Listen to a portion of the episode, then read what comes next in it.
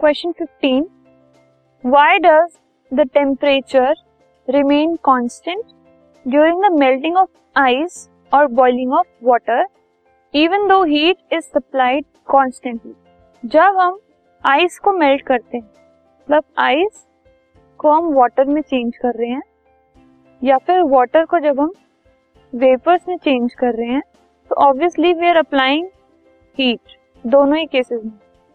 लेकिन heat apply करने के बाद भी इनका जो टेम्परेचर है, वो सेम रहता है। जब कन्वर्ट हो रहा होता है तब। At the stage of conversion ठीक है? स्टेज ऑफ़ स्टेट कन्वर्जन जब जैसे स्टेट कन्वर्ट हो रही होती है, उस टाइम पे जो टेम्परेचर है, वो कांस्टेंट रहता है।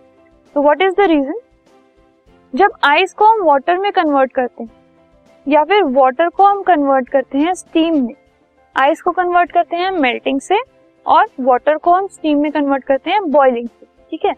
सो so, इसका मतलब क्या है? आइस से वाटर वाटर से वेपर तो मतलब स्टेट चेंज हो रही है इनकी ठीक है? तो जब स्टेट चेंज होती है तो हम हीट उसमें सप्लाई करते हैं उसको उसको हीट देते हैं।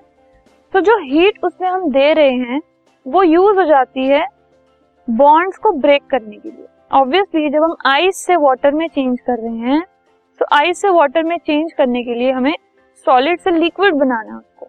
तो सॉलिड के जो पार्टिकल्स क्लोजली पैक्ड हैं, उनको हमें उनका जो बॉन्ड है, उनका अट्रैक्शन है, वो कम करके ब्रेक करके उनको थोड़ा दूर दूर करना है। तभी वो लिक्विड बनेंगे।